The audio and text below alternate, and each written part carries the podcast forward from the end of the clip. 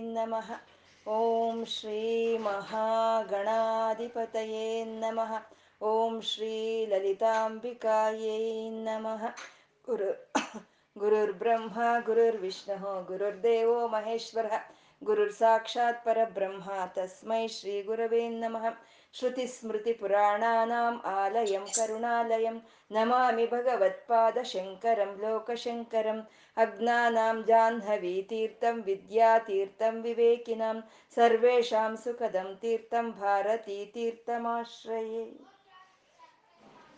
ಪರಮ ಶಿವನು ದೇವದೇವನು ಸ್ವಯಂ ಪ್ರಕಾಶಕನು ಆದಂತ ಈಶ್ವರನು ಅವನ ಶಕ್ತಿ ಜೊತೆ ಸೇರಿದ್ರೆ ಮಾತ್ರನೇ ಅವನ ಒಂದು ಕಾರ್ಯಗಳು ಅವನು ಮಾಡೋದಕ್ಕೆ ಪ್ರಭಾವಿತನಾಗ್ತಾನೆ. ಹಾಗಾಗ್ಲಿಲ್ಲ ಅಂದ್ರೆ ಅವನಲ್ಲಿ ಸ್ಪಂದನೇನೂ ಇರೋದಿಲ್ಲ. ಆ, ಹರಿಹರ ಬ್ರಹ್ಮಾದರು ಆರಾಧನೆ ಮಾಡ್ತಾ ಇರೋ ಅಂತ ಅಮ್ಮನವ್ರನ್ನ ನಾವೊಂದು ನಮಸ್ಕಾರ ಹಾಕ್ಬೇಕು, ಒಂದು ಸ್ತೋತ್ರ ಹೇಳಬೇಕು ಅಂದ್ರೆ ಪುಣ್ಯ ಇದ್ರೆ ಮಾತ್ರನೇ ಆಗುವಂತ ಕೆಲಸ.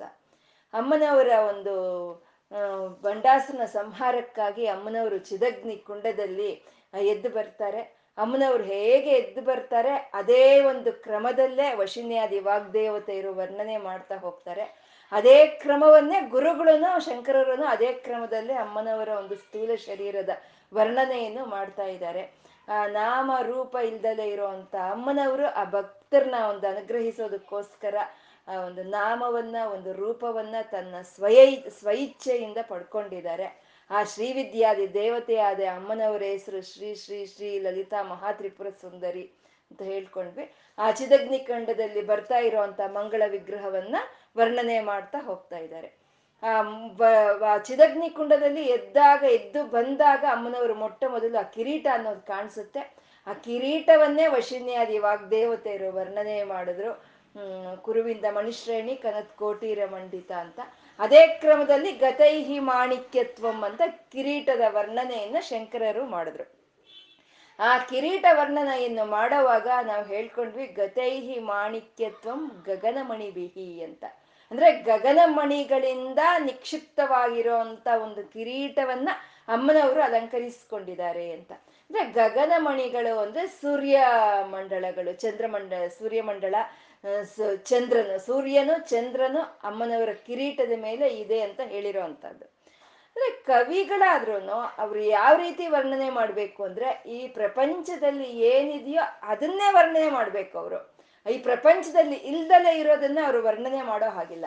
ಮತ್ತೆ ಶಂಕರರೇನು ಸೂರ್ಯ, ಚಂದ್ರ ಇಬ್ರು ಇದ್ದಾರೆ ಕಿರೀಟದಲ್ಲಿ ಅಂತ ವರ್ಣನೆ ಮಾಡಿದ್ರು ಅಂತಂದ್ರೆ ಇದು ಪ್ರಕೃತಿ ಸೌಂದರ್ಯ ಇದು. ಇದು ಒಂದು ಅಮಾವಾಸ್ಯೆಯ ಒಂದು ಹಿಂದಿನ ದಿನ ಅಂದ್ರೆ ಒಂದು ಚತುರ್ದಶಿ ದಿನ, ಅದು ಯಾವುದೋ ಅಮಾವಾಸ್ಯೆ ಅದು. ಆ ಚತುರ್ದಶಿ ದಿನ ಹಗಲು ಹೊತ್ತಲ್ಲಿ ಸೂರ್ಯನು ಮತ್ತೆ ಆಕಾಶದಲ್ಲಿ ಚಂದ್ರನು ಇಬ್ರು ಕಾಣಿಸ್ತಾರೆ. ಇದು ನಾವು ನೋಡಿರ್ಬೋದು, ಎಷ್ಟೋ ಜನ ಇಲ್ಲಿ ನಾವು ನೋಡಿದೀವಿ, ಎಷ್ಟೋ ಸಲ. ನೋಡಿ, ಅನ್ಕೊಂಡಿದೀವಿ ಇದೇನಿದು ಸೂರ್ಯ, ಚಂದ್ರ ಇಬ್ರು ಒಟ್ಟಿಗೆ ಕಾಣಿಸ್ತಾ ಇದ್ದಾರೆ ಅಂತ ಅನ್ಕೊಂಡಿದೀವಿ, ಆದ್ರೆ ಆ ಪರಮಾರ್ಥ ಇದು ಅಂತ ನಮ್ಗೆ ತಿಳಿದಿಲ್ಲ. ಇದ್ರಲ್ಲಿ ಯಾರಾದ್ರೂ ನೋಡಿದಾರ? ಆ ದೃಶ್ಯವನ್ನು ನೋಡಿದೀರಾ ಯಾರಾದ್ರೂ?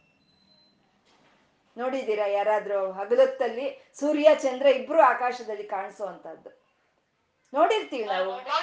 ನೋಡಿರ್ತೀವಿ ನಾವು. ಎಷ್ಟೋ ಸಲಿ ನೋಡಿದೀವಿ. ಅನ್ಕೊಂಡಿದೀವಿ ಇದೇನು ಸೂರ್ಯ ಚಂದ್ರ ಇಬ್ರು ಹೀಗೆ ಇದಾರಲ್ವಾ ಅಂತ ಅನ್ಕೊಂಡಿದೀವಿ. ಆದ್ರೆ ಅದಿದ್ರು ನಮ್ಗೆ ತಿಳಿದಿಲ್ಲ. ಅಂದ್ರೆ ಆ ಪ್ರಕೃತಿ ಯಾವಾಗ್ಲೋ ಒಂದು ಅಮಾವಾಸ್ಯೆಯ ಹಿಂದಿನ ದಿನ ಹಗಲೊತ್ತಲ್ಲಿ ಆ ಸೂರ್ಯನು ಇರ್ಬೇಕಾದ್ರೆ ಚಂದ್ರನು ಇರುವಂತ ದೃಶ್ಯ ಅಮಾವಾಸ್ಯೆಗೆ ಹಿಂದಿನ ದಿನ ಇರುವಂತ ದೃಶ್ಯ ಅದು. ಆ ದೃಶ್ಯವನ್ನೇ ಇಲ್ಲಿ ಕಿರೀಟ, ಪ್ರಕೃತಿ ಸೌಂದರ್ಯದ ಕಿರೀಟ ಅಂತ ಇಲ್ಲಿ ಗುರುಗಳು ವರ್ಣನೆ ಮಾಡಿದ್ರು, ಕಿರೀಟದ ವರ್ಣನೆ ಮಾಡಿದ್ರು. ಮತ್ತೆ ಅಮ್ಮನವರ ಕೂದಲು ಕಪ್ಪಾಗಿ, ದಟ್ಟವಾಗಿ ಇದೆಯಂತೆ. ಒಂದಿಷ್ಟು ಜಡೆಯನ್ನ ಹಣದು, ಜಡೆಯನ್ನ, ಉದ್ದವಾದ ಜಡೆಯನ್ನ ಅಮ್ಮನವರು ಹಾಕೊಂಡಿದ್ದಾರೆ ಆ ಜಡೆಯಲ್ಲಿ ಚಂಪಕ, ಅಶೋಕ, ಪುನ್, ಅಶೋಕ, ಪುನ್ನಾಗ, ಸೌಗಂಧಿಕ, ನವಮಲ್ಲಿಕ, ಆ ಹರಿಚಂದನ ಮುಂತಾದ ಎಲ್ಲ ದೇವತಾ ಹೂವುಗಳು ಅಮ್ಮನವರ ಮುಡಿಯಲ್ಲಿ ಇದೆ. ಅಂದ್ರೆ ಅಮ್ಮನವರ ಮುಡಿಯಲ್ಲಿ ಇರುವಂತ ಒಂದು ಸಹಜವಾದ ಗಂಧವನ್ನ ಅವು ಹೀರ್ಕೊಳ್ಳೋದಕ್ಕೋಸ್ಕರ ಅಮ್ಮನವರ ಮುಡಿಯಲ್ಲಿ ಅವು ಹೋಗಿ ಕೂತಿದೆ.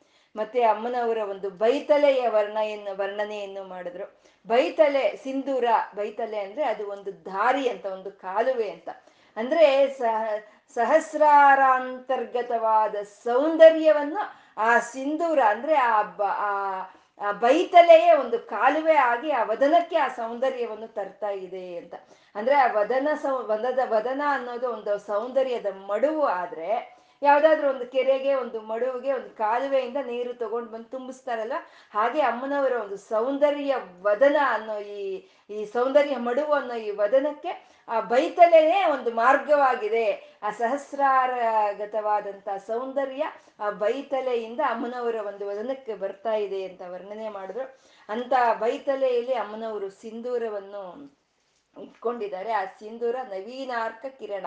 ಅಂದ್ರೆ ಒಂದೇ ಒಂದು ಸೂರ್ಯ ಕಿರಣವಂತೆ ಅದು. ಅಂದ್ರೆ ಅಮ್ಮನವರ ಕೂದಲು ಅನ್ನೋದು ಒಂದೊಂದು ಕೂದಲು, ಒಂದೊಂದು ಅಜ್ಞಾನವನ್ನು ಬಂಧಿ ಬಂಧಿಸೋ ಅಂತದ್ದು ಅಂತ ಶಕ್ತಿ ಇರೋ ಅಂತ ಅಮ್ಮನವರು ಅಜ್ಞಾನವನ್ನೆಲ್ಲ, ಕತ್ತಲ್ನೆಲ್ಲ ಬಂಧಿಸಿ ಆ ಸೂರ್ಯನ ಕಿರಣನ ಕಿರಣವನ್ನ ನಮಗೆ ಒಂದು ಜ್ಞಾನವನ್ನು ಕೊಡೋದಕ್ಕೋಸ್ಕರ ಆ ಸೂರ್ಯ ಕಿರಣವನ್ನು ಅಮ್ಮನವರು ತಮ್ಮ ಒಂದು ಬೈತಲೆಯಲ್ಲಿ ಅಲಂಕಾರವಾಗಿ ಇಟ್ಕೊಂಡಿದ್ದಾರೆ ಅನ್ನೋದನ್ನ ಶಂಕರರು ವರ್ಣನೆ ಮಾಡಿದ್ರು. ಇನ್ನ ಮುಂದಿನ ಶ್ಲೋಕ ಹೇಳಿ ಸುಮ. हरालैः स्वाभाव्यात् अलिकलभसश्रीभिरलकैः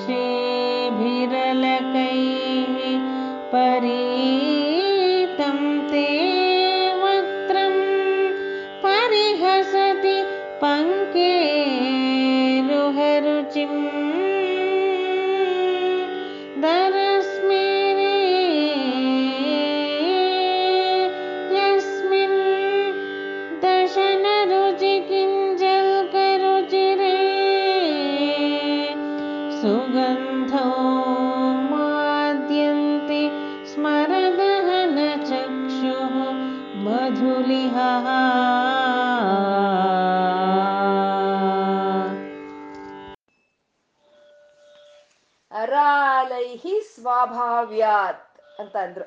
ಅರಾಲೈಹಿ ಸ್ವಾಭಾವ್ಯಾತ್ ಅಲಿಖಲಬಸ ಶ್ರೀ ಬಿರಲ ಕೈಹಿ ಅಂತ.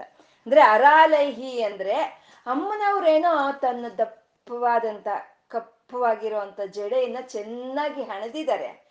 ಆದ್ರೂ ಈ ಮುಂಗುರು ಮುಂಗುರು ಕೂದಲು ಅಂತಾರಲ್ವಾ, ಆ ಮುಂಗುರು ಕೂದಲು ಅಮ್ಮನವರ ಮುಖದ ಮೇಲೆ ಬಿದ್ದು ಆಡ್ತಾ ಇದೆಯಂತೆ, ಗಾಳಿಗೆ ಆಡ್ತಾ ಇದೆಯಂತೆ ಅರಾಲೈಹಿ. ಅಂದ್ರೆ ಆ ಮುಂಗುರು ಕೂದಲು ಹೇಗಿದೆ ಅಂದ್ರೆ ಗುಂಗುರು ಗುಂಗುರು ಗುಂಗುರಾಗಿದೆಯಂತೆ ಗುಂಗುರು ಅಂತೆ ಆ ಗುಂಗುರು ಕೂದಲು ಅಮ್ಮನವರ ಒಂದು ವದನದ ಮೇಲೆ ಬಿದ್ದು ಅವು ಆಡ್ತಾ ಇದೆಯಂತೆ, ಅರಾಲೈಹಿ. ಅವು ಎಂಥವು ಅಂತಂದ್ರೆ ಸ್ವಾಭಾವಾತ್, ಸ್ವಭಾವಾತ್. ಅಂದ್ರೆ ಸ್ವಾಭಾವಿಕವಾಗಿ ಇದ್ದಂತ ಕರ್ಲಿ ಹೇರ್ಸ್ ಅಂತೀವಲ್ವಾ? ಆ ಸ್ವಾಭಾವಿಕವಾಗಿ ಇದ್ದಂತ ಒಂದು ಮುಂಗುರುಗಳು ಅವು ಅಂತ ಇಲ್ಲಿ ಗುರುಗಳು ಹೇಳ್ತಾ ಇದ್ದಾರೆ.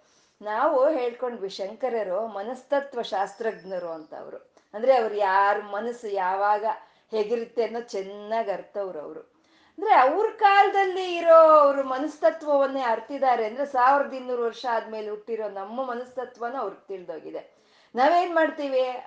ಕೂದ್ಲೇನಾದ್ರೂ ಸ್ಟ್ರೈಟ್ ಆಗಿದ್ರೆ ಅದನ್ನ ಹಿಂಗ್ ತಿರುಗಿಸಿ ಹಿಂಗ್ ಗುಂಡ್ ಗುಂಡಾಗಿ ಮಾಡಿ ಅದಕ್ಕೊಂದು ಕ್ಲಿಪ್ ಹಾಕಿ ಆಮೇಲೆ ಒಂದ್ ಸ್ವಲ್ಪ ದಿನ ಬಿಡ್ತೀವಿ, ಅದು ಕರ್ಲಿ ಆಗುತ್ತೆ. ಅಕಸ್ಮಾತ್ ಕರ್ಲಿ ಏರಿದ್ರೆ ನಮ್ಗೆ ಅದನ್ನೇ ಐರನ್ ಮಾಡಿಸಿ ಸ್ಟ್ರೈಟ್ ಮಾಡಿಸ್ಕೊಳ್ತೀವಿ. ಅಂದ್ರೆ ನಮ್ದು ಸ್ವಭಾವತ್ ಅಲ್ಲ ಸ್ವಭಾವತ್ ಅಲ್ಲ ಅದು. ಆದ್ರೆ ಅಮ್ಮನವರ ಗುಂಗುರು ಕೂದಲ ಮಖದ ಮೇಲೆ ಬೀಳ್ತಾ ಇದೆಯಲ್ಲ, ಅದು ಸ್ವಭಾವಾತ್ ಅಂತ. ಆ ಗುಂಗುರು ಕೂದಲು ಅಮ್ಮನವರ ಮುಖದ ಮೇಲೆ ಬೀಳ್ತಾ ಇದೆ ಅರಾಲೈಹಿ ಸ್ವಭಾವ್ಯಾತ್.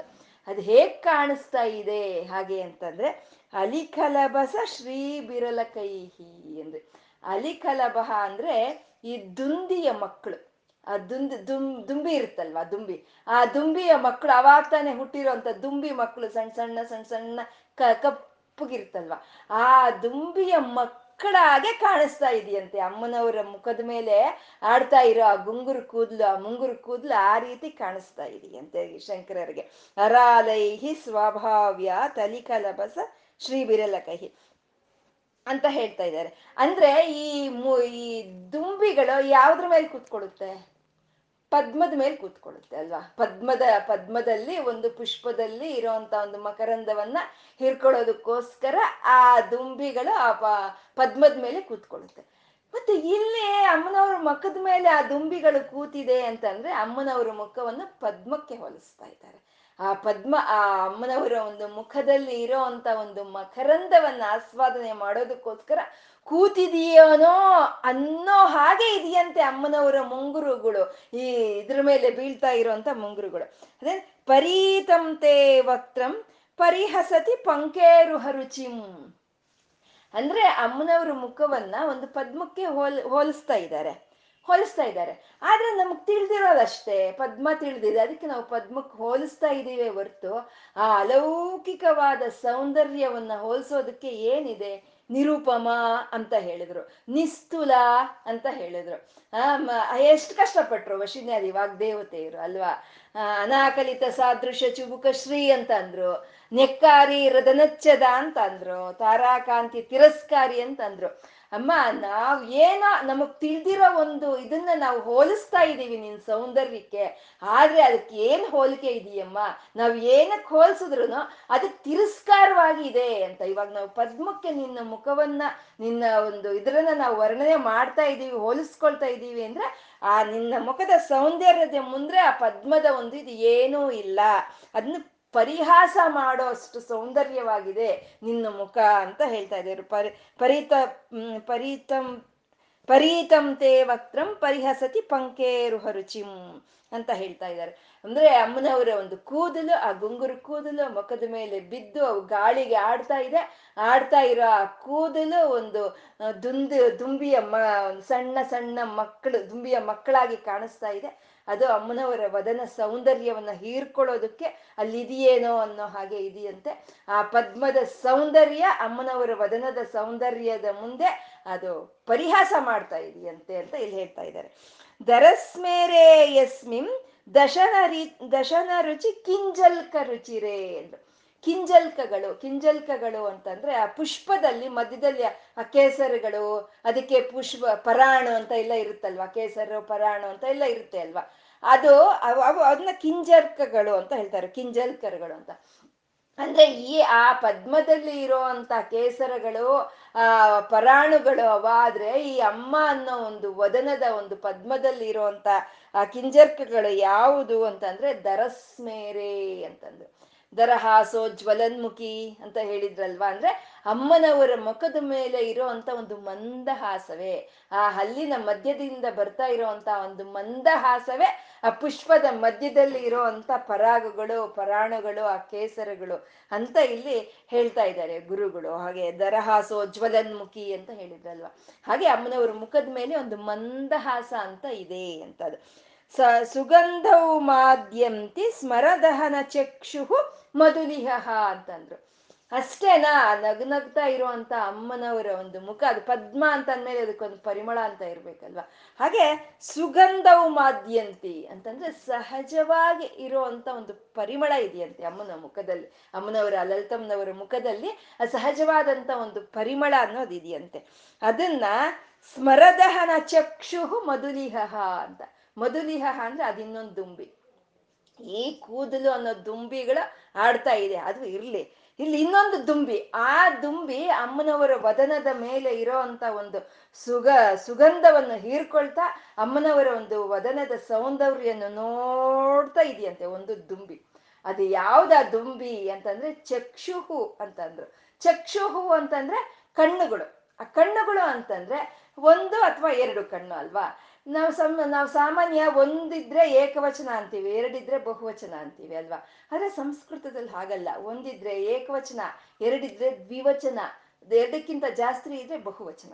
ಇಲ್ಲಿ ಆ ಚಕ್ಷುಹು ಅಂತ ಬಹುವಚನದಲ್ಲಿ ಹೇಳ್ತಾ ಇದ್ದಾರೆ ಅಂದ್ರೆ ಆ ದುಂಬಿಗೆ ಎರಡು ಕಣ್ಣಲ್ಲ, ಜಾಸ್ತಿ ಇದೆ ಅಂತ. ಆ ಎರಡಕ್ಕಿಂತ ಜಾಸ್ತಿ ಕಣ್ಣಿರೋದು ಯಾರಿಗೆ? ಈಶ್ವರನಿಗೆ ಮುಖಂಠನಲ್ವಾ ಅವನು, ತ್ರಿನಯನ ಅಲ್ವಾ ಅವನು. ಆ ಮೂರು ಕಣ್ಣು ಇರೋ ಅಂತ ಒಂದು ದುಂಬಿ ಅಮ್ಮನವರ ಮುಖದ ಮೇಲೆ ಇರೋ ಅಂತ ಒಂದು ಪರಿಮಳವನ್ನು ಬೀರ್ಕೊಳ್ತಾ ಆ ಸಹಜವಾಗಿರೋ ಆ ಸೌಂದರ್ಯವನ್ನು ನೋಡ್ತಾ ಇದೆಯಂತೆ. ಅದು ಯಾವುದು ಅದು ಅಂದ್ರೆ ಸ್ಮರದಹನ ಚಕ್ಷುಹು ಅಂತ ಅಂದ್ರು ಅದೆಂತ ಚಕ್ಷು ಎಂತ ಕಣ್ಣು ಅಂದ್ರೆ ಸ್ಮರದಹನ. ಅಂತಂದ್ರೆ ಮನ್ಮಥನ ಸುಟ್, ಸ್ಮರ ಅಂದ್ರೆ ಮನ್ಮಥ. ಮನ್ಮಥನ ಸುಟ್ಟಿ ಹಾಕದಂತ ಕಣ್ಣುಗಳು ಅಮ್ಮನವರ ಸೌಂದರ್ಯವನ್ನು ನೋಡ್ತಾ ಇದೆ ಅಂತ. ಎಂತ ವರ್ಣನೆ ಅಲ್ವಾ ಎಂತ ವರ್ಣನೆ. ಅದಕ್ಕೆ ಆ ಸೌಂದರ್ಯ ಅರ್ಥ ಆಗ್ಬೇಕು ಅಂದ್ರೆ ಆ ಶಿವನ ಸಾಹಿತ್ಯವೇ ನಮ್ಗೆ ಬೇಕಾಗಿರುವಂತಹದ್ದು ಬೇಕಾಗಿರೋ ಅಂಥದ್ದು ಹಾಗೆ ಆ ಅಮ್ಮನವರ ವದನದ ಮೇಲೆ ಇರೋ ಅಂತ ಒಂದು ಸುಗಂಧ ಭರಿತವಾದ ಒಂದು ಪರಿಮಳವನ್ನ ಹೀರ್ಕೊಳ್ತಾ ಆ ಸೌಂದರ್ಯವನ್ನು ಆಸ್ವಾದನೆ ಮಾಡ್ತಾ ಇದೆಯಂತೆ ಆ ಕಣ್ಣುಗಳು. ಅವು ಮನ್ಮಥನ ಸುಟ್ಟಿ ಹಾಕಿದಂತ ಕಣ್ಣುಗಳು ಅಂತ ಹೇಳ್ತಾ ಇದ್ದಾರೆ.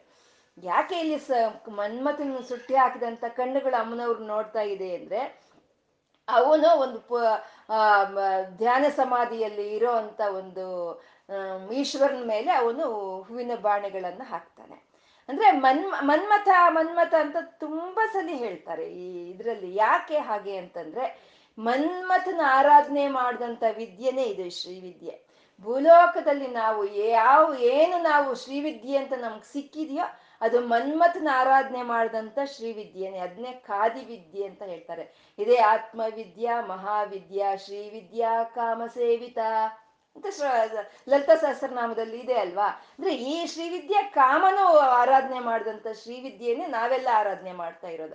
ಹಾಗಾಗಿ ಈ ಶ್ರೀ ಮನ್ಮಥನ ಹೆಸರನ್ನ ಅವರು ಆವಾಗ ಆವಾಗ ಆವಾಗ ಹೇಳ್ತಾನೆ ಇರ್ತಾರೆ. ಆ ಮನ್ಮಥನ ಏನ್ ಮಾಡ್ತಾನೆ? ಅವನು ಮೋಹಕ್ಕೆ ಗುರಿ ಮಾಡಿಸ್ತಾನೆ ಎಲ್ಲರನ್ನ. ಆ ಮೋಹ ಎಂತಾದ್ರು ಅಂದ್ರೆ ಕಾಮ, ಕಾಮಜನಿತವಾದಂತ ಒಂದು ಮೋಹ. ಅಂದ್ರೆ ಒಂದೇ ಒಂದು ಕೋರಿಕೆ. ಆ ಕೋರಿಕೆಗೋಸ್ಕರ ಒಂದು ಮೋಹ ಅಂತ. ಅಂದ್ರೆ ಇವಾಗ ನಮ್ಗೊಂದು ಸ್ವಂತ ಮನೆ ಬೇಕು ಅನ್ನೋದು ಒಂದು ಕೋರಿಕೆ ಇರುತ್ತೆ. ಆ ಆ ಸ್ವಂತ ಮನದ ಮೇಲೆ ಮೋಹವೂ ಇರುತ್ತೆ. ಅಂದ್ರೆ ಸ್ವಂತ ಮನೆ ಬೇಕು ನಮ್ಗೆ ಅನ್ನೋ ಒಂದು ಕೋರಿಕೆಯಿಂದ ಬಂದಿರುವಂತ ಮೋಹ ಅಲ್ವಾ ಅದು? ಅಂತ ಅಂತ ಅವನು ಅವನು ಮೋಹಕ್ಕೆ ಗುರಿ ಮಾಡೋ ಅಂತ ಕೆಲ್ಸವೇ ಅವನು ಮನ್ಮಥಂದು. ಎಲ್ಲಾರನ್ನ ತಗೊಂಡ್ ಬಂದು, ಆ ಮೋಹದೊಳಗೆ ಮುಣಿಸೋ ಅಂತ ಕೆಲಸ ಆ ಮನ್ಮಥನ್ ಕೆಲಸ. ಅವನೇನ್ ಮಾಡ್ತಾನೆ? ಆ ಈಶ್ವರನ ಮೇಲೆ ಆ ಪುಷ್ಪ ಬಾಣಗಳನ್ನ ಹಾಕ್ತಾನೆ. ಹಾಕಿದಾಗ ಇವನೇನ್ ಮಾಡ್ತಾನೆ? ಸುಟ್ಟು ಹಾಕ್ಬಿಡ್ತಾನೆ. ಸುಟ್ಟಾಕ್ಬಿಡ್ತಾನೆ ಈಶ್ವರ. ಅದು ಸ್ಮರದಹನ ಚಕ್ಷುಹು ಅಂತಂದ್ರೆ. ಅಂದ್ರೆ ನನ್ಗೆ ಯಾವ ಕೋರಿಕೆನೂ ಇಲ್ಲ, ನನ್ಗೆ ಯಾವ್ದು ಮೋಹ ಇಲ್ಲ, ನನ್ ಮೋಹಾತೀತನು ಅಂತ ಹೇಳಿದಂತ ಈಶ್ವರನು ಏನು ನೋಡಲ್ಲ ಅಂತ ಹೇಳಿದಂತ ಈಶ್ವರನು ಇವಾಗ ಅಮ್ಮನವ್ರು ನೋಡ್ತಾ ಇದ್ದಾನೆ ಅಂದ್ರೆ? ಏನು ಬೇಡ ಅಂದವನು ಇವಾಗ ನೋಡ್ತಾ ಇದ್ದಾನೆ ಅಂತಂದ್ರೆ ಅವರ ಒಂದು ದಾಂಪತ್ಯ ಅನ್ನೋದು ಅವ್ರ ಮಧ್ಯೆ ಇರೋದು, ಇರುವಂತ ಒಂದು ಮೋಹ ಅನ್ನೋದು ಯಾವುದು ಕಾಮಜನಿತವಾಗಿ ಆಗಿರೋದು ಅಲ್ಲ. ಅವರು ಸ್ವಾರ್ಥಕ್ಕಾಗಿ ಮೋಹವನ್ನು ಅಲ್ಲಿ ಇದ್ ಮಾಡ್ಕೊಂಡಿರುವಂತದ್ದಲ್ಲ. ಈ ಪ್ರಪಂಚವನ್ನೆಲ್ಲ ಈ ರೀತಿ ನಡ್, ಸೃಷ್ಟಿ ಮಾಡಿ ಈ ರೀತಿ ನಡೆಸೋದಕ್ಕೋಸ್ಕರ ಇರೋ ಅಂತ ಒಂದು ದಾಂಪತ್ಯದ ಬಂಧ ಅದು. ಅಂದ್ರೆ ಎಲ್ಲದಕ್ಕೂ ಮೋಹ ಅತೀತವಾದಂತ ಕಾಮ ಅತೀತವಾದಂತ ಅತೀತವಾದಂತ ದಾಂಪತ್ಯ ಅವ್ರದ್ದು, ಆ ಜನಕ ಜನನೀಯದ್ದು, ಆ ಪಾರ್ವತಿ ಪರಮೇಶ್ವರದ್ದು ಅಂತ ಶಂಕರರು ಇಲ್ಲಿ ನಮ್ಗೆ ಹೇಳ್ತಾ ಇರೋವಂಥದ್ದು ಅರ್ಥ ಆಯ್ತಾ? ಅರ್ಥ ಆಯ್ತಾ?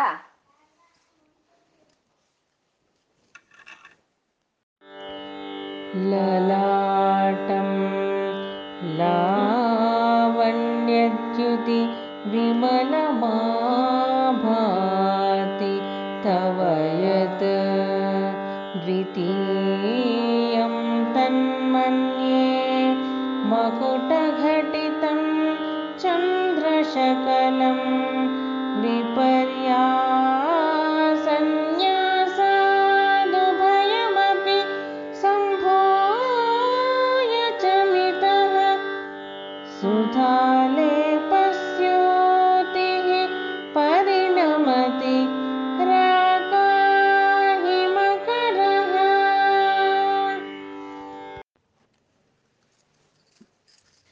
ಮುಂಗುರುಗಳಾಯ್ತು ಇವಾಗ ಲಲಾಟಂ ಅಂತ ಹಣೆಯನ್ನ ತಗೊಂಡ್ರು ಇಲ್ಲಿ ಗುರುಗಳು.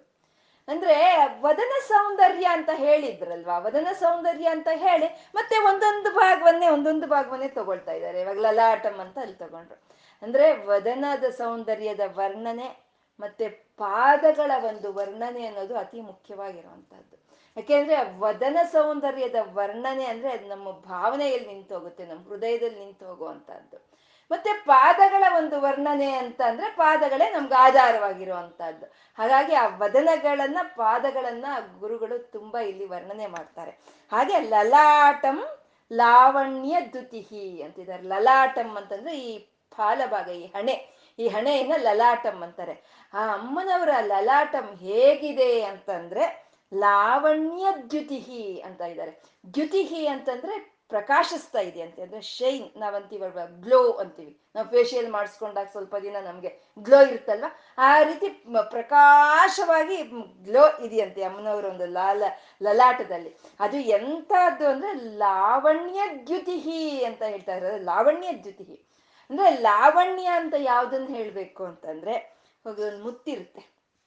ಆ ಮುತ್ತು ಹೇಗಿರುತ್ತೆ ಮೇಲ್ಗಡೆ ಮುಟ್ಟಿದ್ರೆ ನಾವು ನೈಸಾಗಿರುತ್ತೆ ಅದನ್ನ ನುಣ್ಣಕ್ಕಿರುತ್ತೆ ಅಲ್ವಾ? ಹಾಗೆ ಆ ಮುತ್ತಿನ ಮೇಲೆ ಹೇಗೆ ನುಣ್ಣಕ್ಕಿದ್ದು ಅದು ಶೈನಿಂಗ್ ಶೈನಿಂಗ್ ಆಗಿರುತ್ತೋ ಹಾಗಿದೆಯಂತೆ ಅಮ್ಮನವರು ಒಂದು ಲಲಾಟ ಅನ್ನೋದು ನುಣ್ಣಗಿದೆಯಂತೆ, ಪ್ರಕಾಶಮಾನವಾಗಿ ಕಾಣಿಸ್ತಾ ಇದೆಯಂತೆ. ಅದು ಲಲಾಟಂ ಲಾವಣ್ಯ ದ್ಯುತಿಗೆ ಅದು ಹೇಗಿದೆ? ವಿಮಲಮಾಭಾತಿ. ವಿಮಲ. ಅಂದ್ರೆ ಯಾವುದೋ ಒಂದು ಇದಿಲ್ಲ, ನಿರ್ಮಲವಾಗಿದೆಯಂತೆ. ಆ ಹಣೆ ಅನ್ನೋದು ನಿರ್ಮಲವಾಗಿದೆಯಂತೆ. ಅಂದ್ರೆ ನಿರ್ಮಲವಾದಂತ ಒಂದು ಮನಸ್ಸಿಗೆ ಸಂಕೇತವೇ ಈ ನಿರ್ಮಲವಾಗಿರುವಂತ ಒಂದು ಹಣೆ ಅಂತ ಹೇಳೋದು. ಯಾಕೆಂದ್ರೆ ಇವಾಗ ನಮ್ಗೆ ಒಂದು ಕಷ್ಟ, ಸುಖ, ಲಾಭ, ನಷ್ಟ, ಸಂತೋಷ, ದುಃಖ ಅನ್ನೋವೆಲ್ಲ ನಮ್ಗೆ ದ್ವಂದ್ವಗಳಿರುತ್ತೆ. ಅಂದ್ರೆ ನಮ್ಗೆ ಕಷ್ಟ ಬ, ನಮ್ಗೆ ಏನೋ ಸುಖ ಬಂದಾಗ, ಸಂತೋಷ ಆದಾಗೆ ಹಣೆ ಒಂಥರ ಇರುತ್ತೆ. ದುಃಖ ಬಂದಾಗೆ ಹಣೆ ಅಂತಾರೆ ಆಶ್ಚರ್ಯ ಆದಾಗ ಒಂಥರ, ಆ, ಕೋಪ ಬಂದಾಗ ಒಂಥರ, ಈ ರಥ ಎಲ್ಲ ನಮ್ಮ ಒಂದು ಹಣೆಯ ಮೇಲೆ ನಮ್ಮ ಮನಸ್ಸಿನ ಒಂದು ವಿಕಾರಗಳು ಅಲ್ಲಿ ಪ್ರತಿಬಿಂಬಿಸುತ್ತೆ ಅಲ್ವಾ? ಆದ್ರೆ ಅಮ್ಮನವರ ಲಾವಣ್ಯ ದ್ಯುತಿಹಿ ಆದ ಅಮ್ಮನವರ ಲಲಾಟಂ ಎಂತಾದಂದ್ರೆ ವಿಮಲಮಾಭಾತಿ ಅಂತ ನಿರ್ಮಲವಾಗಿದೆಯಂತೆ. ಅಂದ್ರೆ ಅಮ್ಮ ನಿರಾಕಾರಳು ಅಂತ, ಯಾವ ಒಂದು ವಿಕಾರಗಳು ಇಲ್ದಲೇ ಇರೋ ಅಂತ ಅಮ್ಮನವರು ಅಂತ ಇಲ್ಲಿ ಹೇಳ್ತಾ ಇದ್ದಾರೆ. ವಿಮಲಮಾಭಾತಿ ಲಾವಣ್ಯ ದ್ಯುತಿಹಿ ವಿಮಲಾಮಾಭಾತಿ ಅಂದ್ರೆ.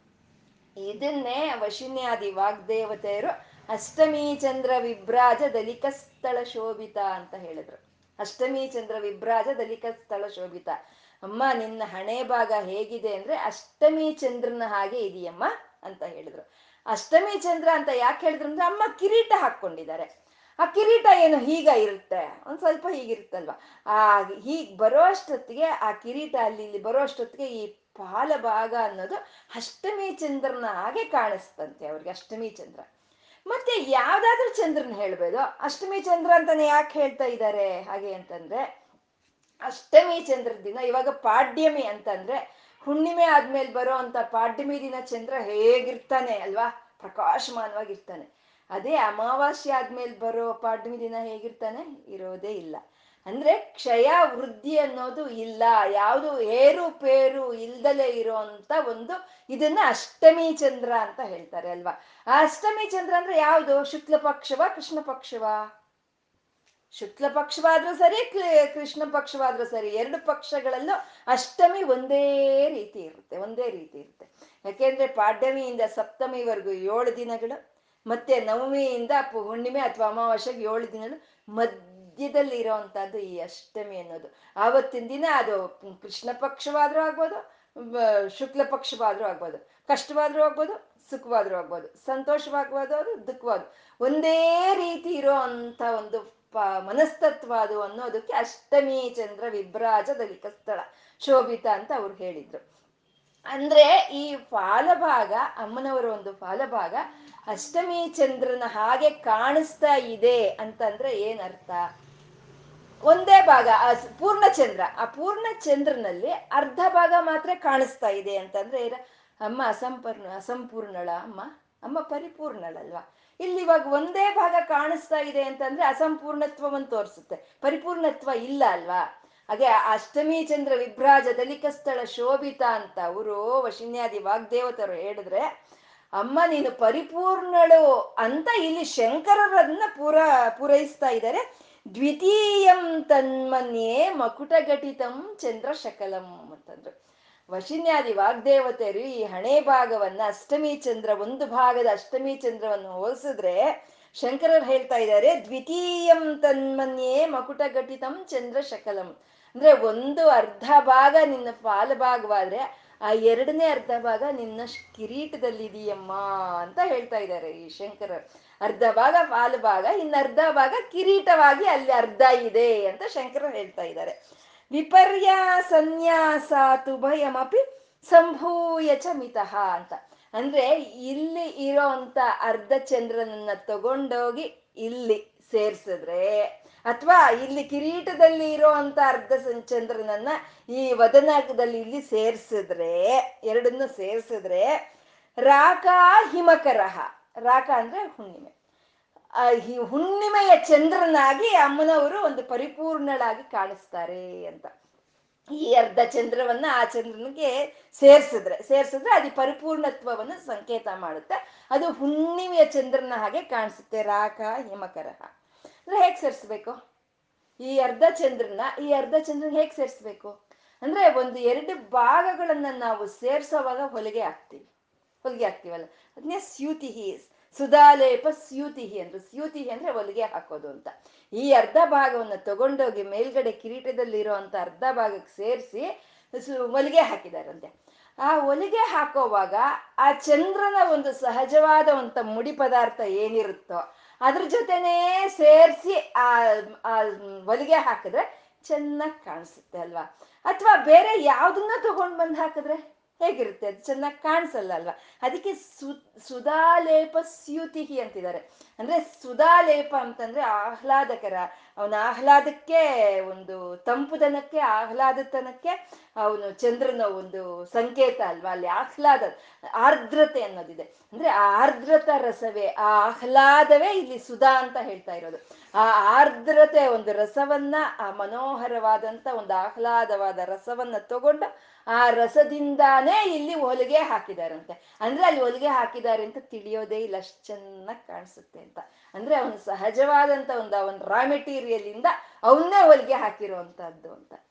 ಏನ್ ಇವ್ರನ್ನೇನ್ ಕರೆಯೋಣ ರೀ ನಾವು? ಶಂಕರ್ನ, ಮನಸ್ತತ್ವ ಶಾಸ್ತ್ರಜ್ಞರು ಅನ್ನನ ಅಥವಾ ವೈದ್ಯರು, ಡಾಕ್ಟ್ರು ಅನ್ನನ ಏನಂತ ಕರೆಯೋಣ ಇವ್ರನ್ನ ನಾವು? ಈವಾಗ ನಮ್ಮ ಡಾಕ್ಟ್ರುಗಳು ನಮ್ಮ ಶರೀರದಲ್ಲಿ ಏನಾದರೂ ಒಂದು ಸರ್ಜರಿ ಮಾಡಬೇಕು ಅಂತಂದ್ರೆ ನಮ್ಮ ಶರೀರದಲ್ಲಿರೋ ಚರ್ಮವನ್ನು ತಗೊಂಡು ಹಾಕ್ತಾರೆ. ಅಂದ್ರೆ ನಮ್ದೇ ಚರ್ಮ. ಅಥವಾ ನಮ್ದೇ ಒಂದು ನರು ತಗೊಂಡು ನಮ್ಗೆ ಸರ್ಜರಿ ಮಾಡ್ತಾರೆ. ಅಂದ್ರೆ ನಮ್ಮದೇ ಒಂದು ಮುಡಿ ಪದಾರ್ಥ ಅದು. ಅದನ್ನ ಸಾವಿರದ ಇನ್ನೂರು ವರ್ಷದ ಕೆಳಗಡೆ ಹೇಳ್ಬಿಟ್ರಲ್ಲ ಶಂಕರರ ಅವರ ಒಂದು ದೃಷ್ಟಿಗೆ ನಾವ್ ಇನ್ನೇನ್ ಬೇಕು? ಅವನ್ನೇ ಅವಂದೇ ಅದು ಸುಧಾಲೇಪ ಸ್ಯೂತಿಗೆ ಅವಂದೇ ಆಹ್ಲಾದ ಅದು. ಅವಂದೇ ಆರ್ದ್ರತ ರಸ. ಅವನ ರಸವನ್ನೇ ತಗೊಂಡು ಅವ್ನ್ ಹೊಲಿಗೆ ಹಾಕಿ ಅಲ್ಲಿ ಇಟ್ರಂತೆ ಅದು. ಅದು ಸುಧಾಲೇಪ ಪರಿಣಮತಿ ರಾಕಾ ಹಿಮಕರಹ. ಅದು ಪೂರ್ಣ ಚಂದ್ರನಾಗೆ ಕಾಣಿಸ್ತಾ ಇದೆ ಅಂತಂದ್ರೆ ಅಮ್ಮನವರು ಆ ದಿನ ಅತಿಥಿನಿತ್ಯ ದೇವತೆಗಳು ಪಾಡ್ಯಮಿ ಬಿದಿಗೆ ಹಾಗೆ ಅಂತ ಕ್ಷಯವಾಗಿ ಹೋಗಿ ವೃದ್ಧಿ ಆಗೋರು ಅಲ್ಲ, ವೃದ್ಧಿ ಆಗೋಗಿ ಕ್ಷಯವಾಗಿ ಹೋಗೋರಲ್ಲ. ಯಾವುದು ಕುಂದು ಕೊರತೆ ಇಲ್ದಲೆ ಯಾವಾಗಲೂ ಒಂದೇ ಸಮವಾಗಿ ಇರೋ ಅಂತ ಷೋಡಶಿ ಅಮ್ಮ ಅನ್ನೋದನ್ನ ಇಲ್ಲಿ ತೋರಿಸ್ತಾ ಇದ್ದಾರೆ ಗುರುಗಳು. ಸುಧಾಲೇಪ ಸ್ಯೂತಿ ಪರಿಣಮತಿ ರಾಕಾ ಹಿಮಕರಹ ಅಂತ. ಅರ್ಥ ಆಯ್ತಾ? ಹ್ಮ್.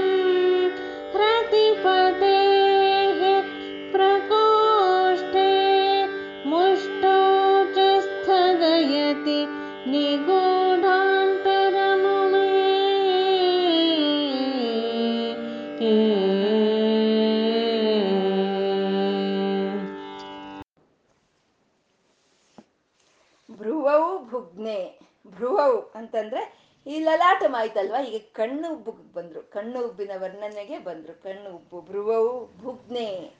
ಭುಗ್ನೆ ಅಂತಂದ್ರೆ ಅದು ಹೇಗಿದೆ ಅಂದ್ರೆ ಸ್ವಲ್ಪ ಈಗ ಬಾಗಿ ಇದೆಯಂತ ಈಗ ಸ್ವಲ್ಪ ಭಾಗಿ ಇದೆ ಅಂತ. ಆ ಕಣ್ಣು ಉಬ್ಬುಗಳು ಸ್ವಲ್ಪ ಭಾಗಿ ಇದೆ ಅಂತ ವರ್ಣನೆ ಮಾಡ್ತಾ ಇದ್ದಾರೆ. ಅಂದ್ರೆ ಅಮ್ಮನವರ ಒಂದು ದಿವ್ಯಮಂಗಳ ವಿಗ್ರಹ ಎಂಥದ್ದು ಅಂದ್ರೆ ಸರ್ವ ಸಾಮುದ್ರಿಕಗಳಿಂದ ಕೂಡಿರೋ ಒಂದು ವಿಗ್ರಹ.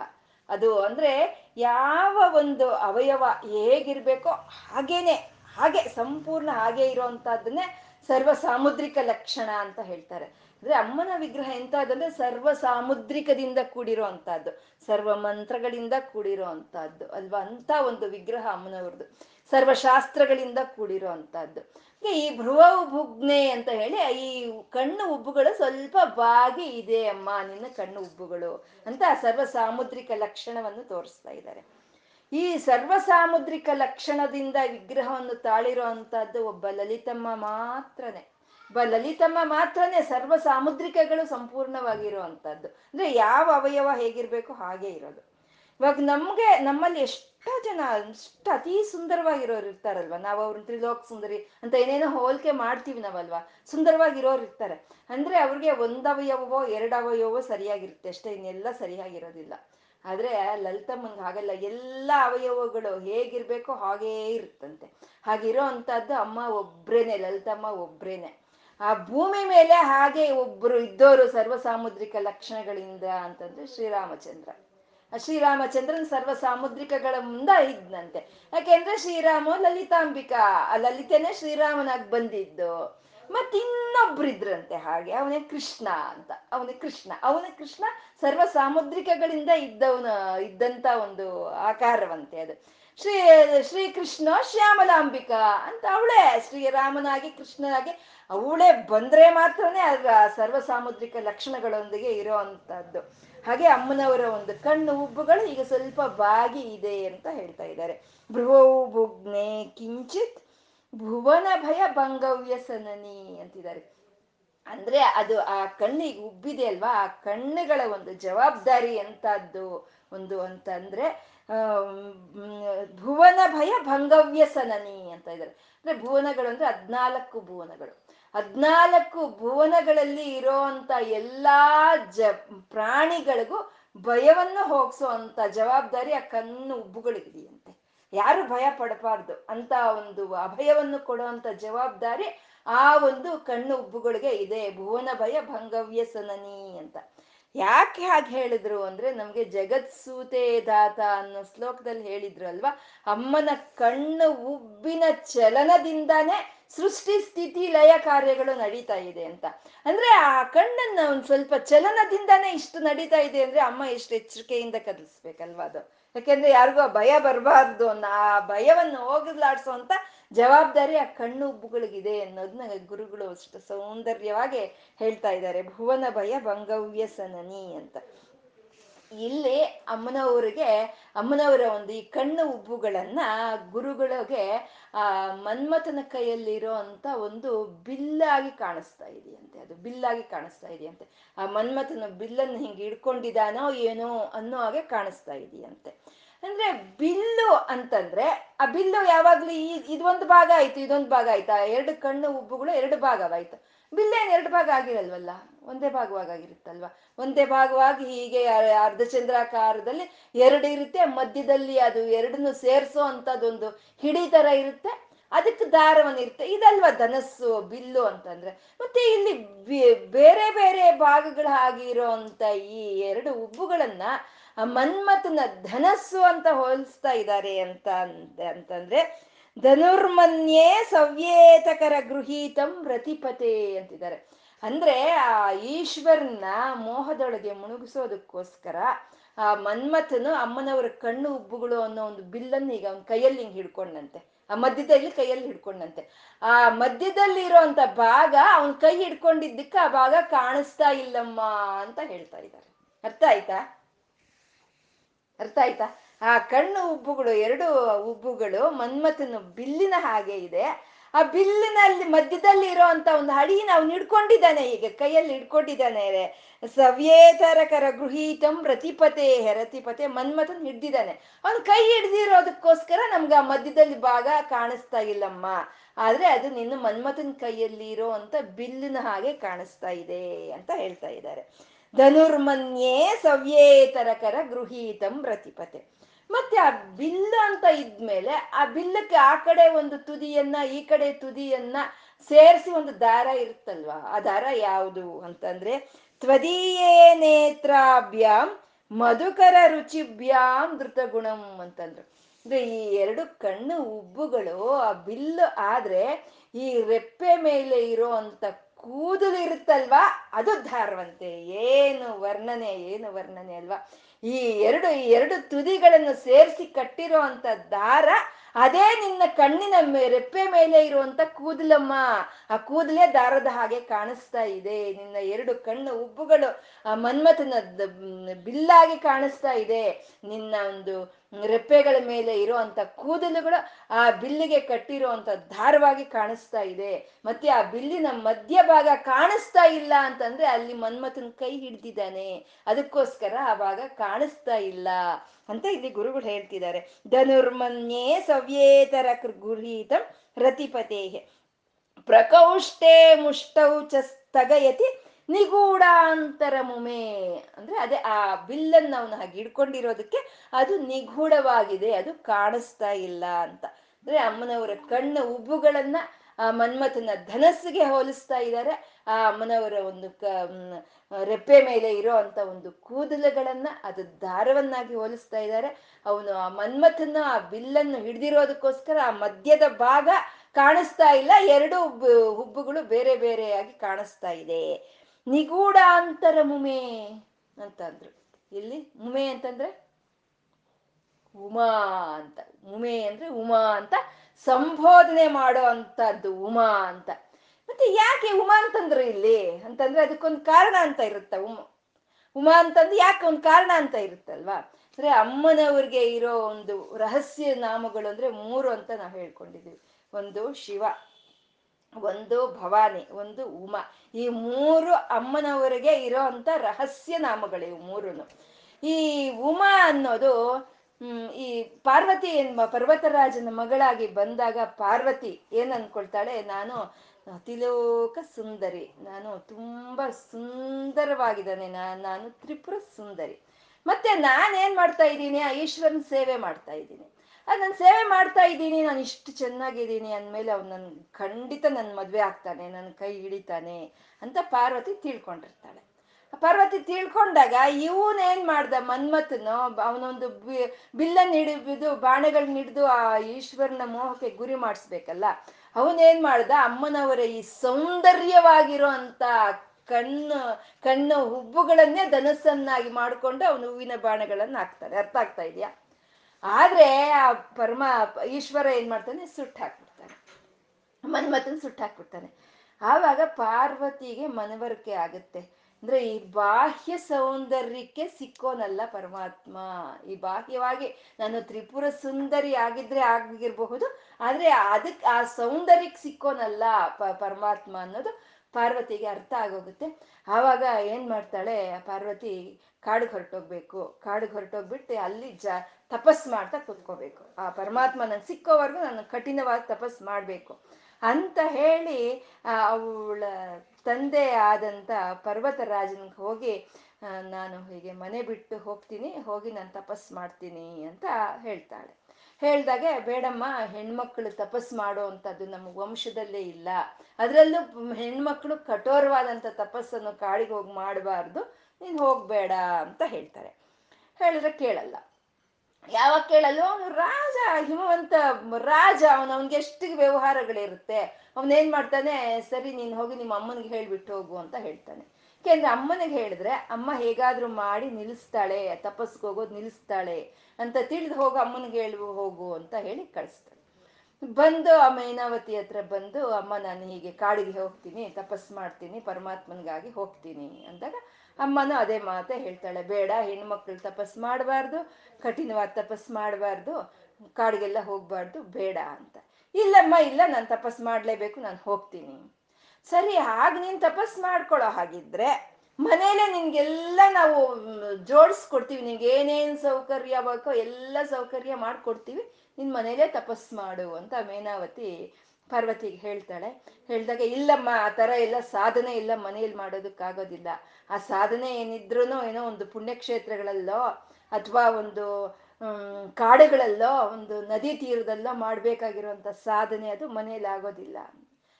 ಸರಿ ಇಷ್ಟ ಹೇಳಿದ್ರು ಕೇಳಲಿಲ್ವಲ್ಲ? ಅಂತ ಹೇಳಿ ಮೇನಾವತಿಗೆ ಸ್ವಲ್ಪ ಇದಾಗುತ್ತೆ. ನೀನೇನು ಹೇಳಿದ್ರು ನೀನು ಕೇಳೋ ಹಾಗಿಲ್ಲ. ಸರಿ, ನಿನ್ಗೊಂದು ಗಂಡನ್ ನೋಡ್ತೀವಿ ನಾವು, ನಿನ್ಗ್ ಸರಿಯಾಗಿರೋಂಥ ಒಂದು ಗಂಡನ್ ಹುಡುಕೆ ನಿಂಗೆ ಮದುವೆ ಮಾಡ್ತೀವಿ. ಆಮೇಲೆ ನಿನ್ ಗಂಡನಿಷ್ಟ ಇಷ್ಟ ತಪಸ್ಸನಾದ್ರೂ ಮಾಡು, ಏನಾದ್ರೂ ಮಾಡು ಅಂತ ಮೇನಾವತಿ ಹೇಳಿದ್ರೆ, ಅಮ್ಮ ನಾನು ಏನ್ ಹೇಳ್ತಾ ಇದ್ದೀನಿ? ಪರಮಾತ್ಮನ ನಾನು ಮದ್ವೆ ಮಾಡ್ಕೋಬೇಕು, ಆ ಪರಮಾತ್ಮನ ಕೈ ಹಿಡಿಬೇಕು ಅದಕ್ಕೆ ನಾನು ತಪಸ್ ಮಾಡ್ತೀನಿ ಅಂತ ನಾನು ಹೇಳಿದ್ರೆ, ನೀನು ಗಂಡನ್ ನೋಡ್ತೀನಿ ಅಂತ ಹೇಳ್ತಾ ಇದೀಯಲ್ಲಮ್ಮ ನೀನು? ನೀನ್ ಹೇಳೋದೇನಿದೆ ನೋಡು, ಸರಿನಾ? ಅಂತ ಇಷ್ಟಕ್ಕೂ ನಾನು ನಿನ್ನ ಹತ್ರ ನಾನು ಅಂಗೀಕಾರ ಕೇಳ್ತಾ ಇಲ್ಲ. ಅಂದ್ರೆ I am not asking permission ಅಂತ. ಪರ್ಮಿಷನ್ ಕೇಳ್ತಾ ಇಲ್ಲ. Information I am giving information ನಾನು ಇನ್ಫಾರ್ಮೇಶನ್ ಕೊಡ್ತಾ ಇದ್ದೀನಿ ಅಷ್ಟೇ ನಿನ್ಗೆ. ನಾನು ಇವಾಗ ಹೋಗ್ತೀನಿ. ನನ್ಗೆ ನಿನ್ ಪರ್ಮಿಷನ್ ಬೇಡ ಅಂತ ಹೇಳ್ತಾಳೆ ಅಮ್ಮ. ಆವಾಗ ಮೇನಾವತಿಗೆ ಅರ್ಥ ಆಗೋಗುತ್ತೆ. ಓಹೋ, ಇದು ನೀರಲ್ಲ. ನಮ್ಮನ್ನು ಬಿಟ್ಟು ಹೊರಟೋಗುತ್ತೆ ತಂದೆ ತಾಯಿ. ಮನೆ, ರಾಜ್ಯ ಎಲ್ಲ ಬಿಟ್ಟು ಹೊರಟೋಗುತ್ತೆ ಅನ್ನೋದೊಂದು ಮನೆವರ್ಕೆ ಆಗುತ್ತೆ. ಆದಾಗ ಒಂದು ಗಂಟ್ಲು ಏನಂತೀವಿ ಗದ್ಗದವಾಗಿ ಹೋಗುತ್ತೆ, ಗಂಟ್ಲು ಗದ್ಗದವಾಗಿ ಹೋಗುತ್ತೆ. ಆದ್ರೂ ನಿಲ್ಲಿಸ್ಬೇಕು ಆದ್ರೂ ಪ್ರಯತ್ನ ನಿಲ್ಲಿಸ್ಬಾರ್ದಲ್ವಾ ಗಂಟ್ಲು ಗದ್ಗದವಾದ್ರೂ ಹ್ಞೂ, ಮಾ ಅಂತಾರೆ. ಅಂದ್ರೆ ಹ್ಞೂ ಅಂದ್ರೆ ಮಗಳೇ, ಮಾ ಅಂದ್ರೆ ಬೇಡ ಅಂತ, ಅದೇ ಉಮಾ ಆಯ್ತು ಉಮಾ ಅಂತ.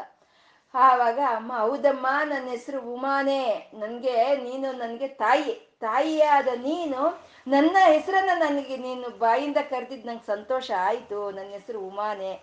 ಆದರೆ ನೀನು ಕರೆದಿದ್ದಕ್ಕೆ ನನ್ನ ಹೆಸರಲ್ಲ ಉಮಾ ಅನ್ನೋದು ವೇದ ಕಾಲಗಳಿಂದ ನನ್ನ ಹೆಸರು ಉಮಾ ಅನ್ನೋದು ಇದೆ. ಉಮಾ ಹೈಮವತಿ ಬಹುಶೋಭಮಾನ ಅಂತ ಅಂತ ಹೇಳ್ತಾಳೆ. ಅಂದ್ರೆ ಉಮಾ ಅಂತಂದ್ರೆ ಏನು ಅರ್ಥ? ಆ ಪರಮಾತ್ಮನಗಾಗಿ ತಂದೆ, ತಾಯಿ, ಮನೆ, ಸೌಕರ್ಯ ಆ, ತನ್ನ ಐಶ್ವರ್ಯಗಳು, ತನ್ನ ಒಂದು ಎಲ್ಲ ಅನುಕೂಲಗಳು ಎಲ್ಲವನ್ನು ಬಿಟ್ಟು ನಂಗಿದು ಯಾವುದೂ ಬೇಡ, ಪರಮಾತ್ಮನೇ ಬೇಕು ಅಂತ ತಪಸ್ ಮಾಡಿದಂತ ಆ ಸಂಕಲ್ಪಕ್ಕೆ ಉಮಾ ಅಂತ ಕರೆಯೋದು. ಅಂದ್ರೆ ಪರಮಾತ್ಮನೇ ಬೇಕು ನನ್ಗಿನ್ಯಾವುದು ಬೇಡ ಅನ್ನೋ ಒಂದು ಸತ್ಸಂಕಲ್ಪವನ್ನ ಉಮಾ ಅಂತ ಕರೀತಾರೆ. ಅಂದ್ರೆ ಆವಾಗ ಉಮಾ ಹೋಗಿ ತಪಸ್ಸು ಮಾಡಿ ಆ ಪರಮ ಪರಮಶಿವನ್ನು ಪಡ್ಕೊಳ್ತಾಳೆ. ಅಂದ್ರೆ ಭ್ರುವೌಭುಗ್ನೆ ಕಿಂಚತ್ ಅಂದ್ರೆ ಆ ಮನ್ಮಥನ ಹಾಕಿದಂತ ಅಮ್ಮನವರ ಒಂದು ಸೌಂದರ್ಯ ಅನ್ನೋ ಬಾಣಗಳಿಗೆ ಈಶ್ವರ ಬೀಳ್ಲಿಲ್ಲ. ಅಮ್ಮನವರು ಒಂದು ತ್ರಿಪುರ ಸುಂದರಿ, ಅವಳ ಒಂದು ಬಾಹ್ಯ ಸೌಂದರ್ಯಕ್ಕೆ ಈ ಪರಮಾತ್ಮ ಸಿಕ್ಲಿಲ್ಲ. ನನ್ಗೆ ಯಾವುದು ಬೇಡ, ನೀನೇ ಬೇಕು ಅಂತ ತಪಸ್ ಮಾಡ್ದಂತ ಅದಕ್ಕೆ ಪರಮಾತ್ಮ ಸಿಕ್ತಾ, ಸಿಕ್ತಾನೆ ಅಂತ ಹೇಳೋ ಅಂಥದ್ದು ಇದು ಶ್ಲೋಕ. ಅದಕ್ಕೆ ಇಲ್ಲಿ ಉಮೆ ಅಂತ ಸಂಬೋಧನೆ ಮಾಡಿದ್ರು ಗುರುಗಳು. ಅರ್ಥ ಆಯ್ತಾ? दिस लगा। सूते सव्यं तवन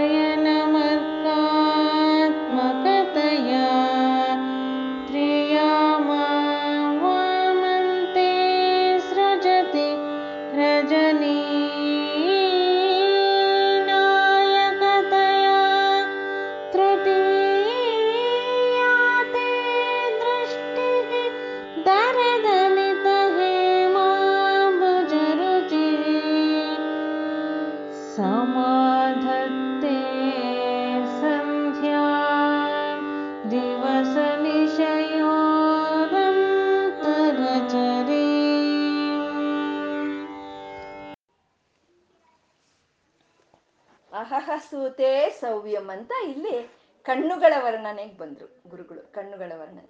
ಈ ಕಣ್ಣುಗಳು ಅನ್ನೋದು ತುಂಬಾ ಮುಖ್ಯವಾಗಿರೋದು. ಅದು ಈ ಈ ಕ್ಷತ್ವ ಶಕ್ತಿ ಅಂತ ಹೇಳ್ತಾರೆ. ಅಂದ್ರೆ ಆ ಕಣ್ಣಿನ ದೃಷ್ಟಿ. ಅಪ್ಪ, ನೋಡಿದ್ರೆ ಸಾಕು ಅವರು ಅಂತೀವಲ್ವಾ? ಹಾಗೆ ಆ ಕಣ್ಣಿನ ದೃಷ್ಟಿ, ಅಮ್ಮನವರ ದೃಷ್ಟಿ ಬಿದ್ರೆ ಸಾಕು. ಹಾಗಾಗಿ ಈ ಕಣ್ಣುಗಳ ಬಗ್ಗೆ ಒಂಬತ್ತು ಶ್ಲೋಕಗಳನ್ನ ಗುರುಗಳು ವರ್ಣನೆ ಮಾಡ್ತಾರೆ ಈ ಸೌಂದರ್ಯ ಲಹರಿದಲ್ಲಿ.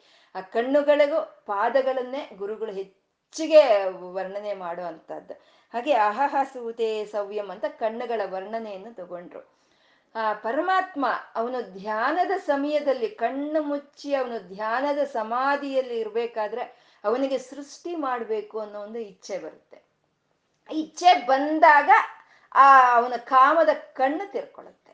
ಇವಾಗ ನಾವು ಅಷ್ಟೇ ಕಣ್ಣು ಮುಚ್ಕೊಂಡು ಏನೋ ಏನೋ ಒಂದು ಯೋಚನೆ ಮಾಡ್ತಾ ಇರ್ತೀವಿ. ಏನಾದ್ರೂ ಒಂದು ಯೋಚನೆ ಬಂದ ತಕ್ಷಣ ಕಣ್ಬಿಡ್ತೀವಲ್ವಾ ಹಾಗೆ ಆ ಕಣ್ಣು ಮುಚ್ಚಿ ಧ್ಯಾನದ ಸಮಾಧಿಯಲ್ಲಿ ಇದ್ದಂತ ಪರಮಾತ್ಮನಿಗೆ ಸೃಷ್ಟಿ ಮಾಡಬೇಕು ಅಂತ ಇಚ್ಛೆ ಬಂದ ತಕ್ಷಣ ಅವನಲ್ಲಿ ಆ ಕಾಮದ ಕಣ್ಣು ತೆರ್ಕೊಳ್ಳುತ್ತೆ. ಅದೇ ಕಾಮಾಕ್ಷಿ ಅಂತ ಹೇಳೋದು. ಅವನಲ್ಲಿ ಆ ಕಾಮದ ಕಣ್ಣು ತೆರೀತು. ಅದು ಕಾಮಾಕ್ಷಿ ಅಂತ. ಆ ಕಾಮಾಕ್ಷಿಯೇನೆ ಮೂರು ಕಣ್ಣಿನ ಅಮ್ಮ ಅವಳು. ಕಾಮಾಕ್ಷಿ, ಸೂರ್ಯ, ಚಂದ್ರ, ಅಗ್ನಿ. ಈ ಮೂರು ಕಣ್ಣುಗಳಾಗಿ ಇರೋ ಅಮ್ಮ ಕಾಮಾಕ್ಷಿ. ಆ ಕಾಮಾಕ್ಷಿಯ ಒಂದು ವೀಕ್ಷಣೆ ಅನ್ನೋದು ನಮ್ಮ ಮೇಲೆ ಬಿದ್ದರೆ ಸಾಕು. ಮತ್ತೆ ಈ ಕಾಮಾಕ್ಷಿಯ ಒಂದು ವೀಕ್ಷಣೆಯನ್ನ ನಾವು ಯಾವಾಗಲೂ ತಪ್ಪಿಸ್ಕೊಳಕ್ ಆಗೋದೇ ಇಲ್ಲ ಅನ್ನೋದನ್ನ ಗುರುಗಳು ಈ ಶ್ಲೋಕದಲ್ಲಿ ನಮ್ಗೆ ತಿಳಿಸ್ಕೊಡ್ತಾ ಇದ್ದಾರೆ.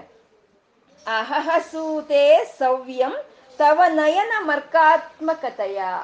ಅಹಹ ಅಂದ್ರೆ ಹಗಲು.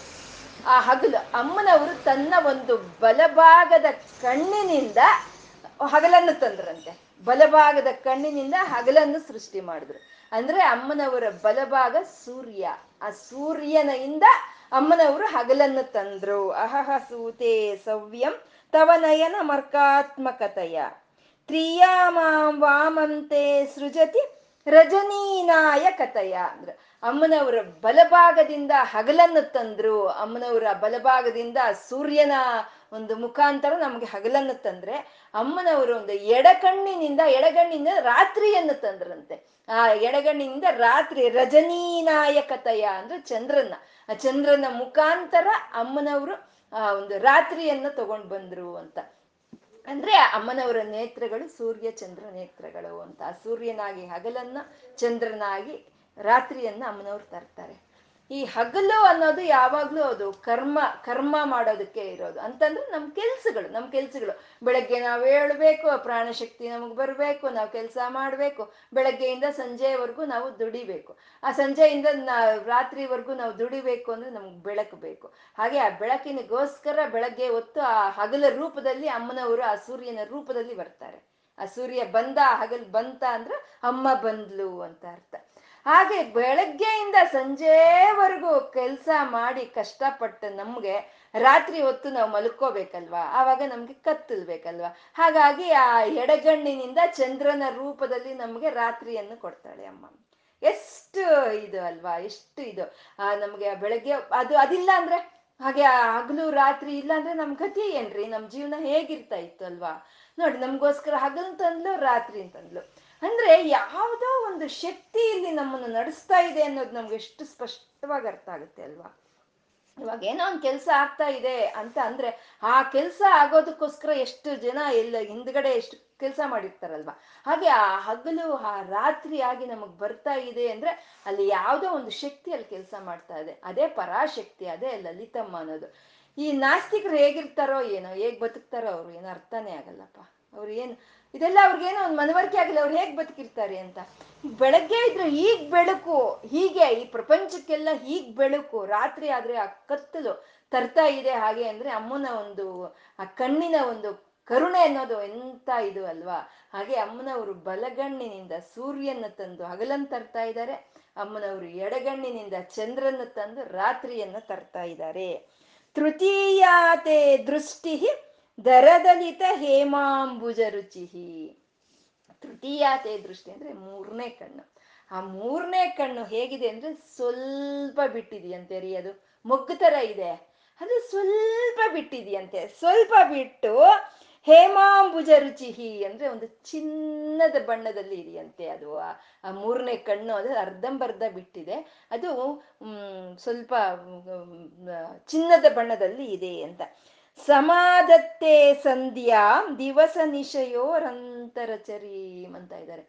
ಈ ಬಲಗನ್ನು ಸೂರ್ಯನ ರೂಪದಲ್ಲಿ ಹಗಲು ತಂದ್ರೆ ಎಡಗನ್ನು ಚಂದ್ರನ ರೂಪದಲ್ಲಿ ರಾತ್ರಿಯನ್ನು ತಂದ್ರೆ, ಈ ಮೂರನೇ ಕಣ್ಣು ಸಮಾಧತ್ತೆ ಸಂಧ್ಯಾ. ಸಂಧ್ಯಾ ಸಮಯವನ್ನು ತರ್ತಾ ಇದೆಯಂತೆ. ಈ ಮೂರನೇ ಕಣ್ಣು ಸಂಧ್ಯೆಯನ್ನು ತರ್ತಾ ಇದೆಯಂತೆ. ಅಂದ್ರೆ ಈ ಸಂಧ್ಯೆ ಅನ್ನೋದು ಒಂದು ವಿಶಿಷ್ಟವಾದಂತ ಒಂದು ಇದು, ಅದು ಸಂಧ್ಯಾ ಅಂತ ಹೇಳೋದು. ಅಂದ್ರೆ ಆ ಸಂಧ್ಯಾ ಸಮಯದಲ್ಲಿ ಬೆಳಕಿರುತ್ತೆ. ಆದ್ರೆ ಹಗಲ ಅದು ಹೇಳಕ್ಕಾಗುತ್ತಾ? ಆಗಲ್ಲ.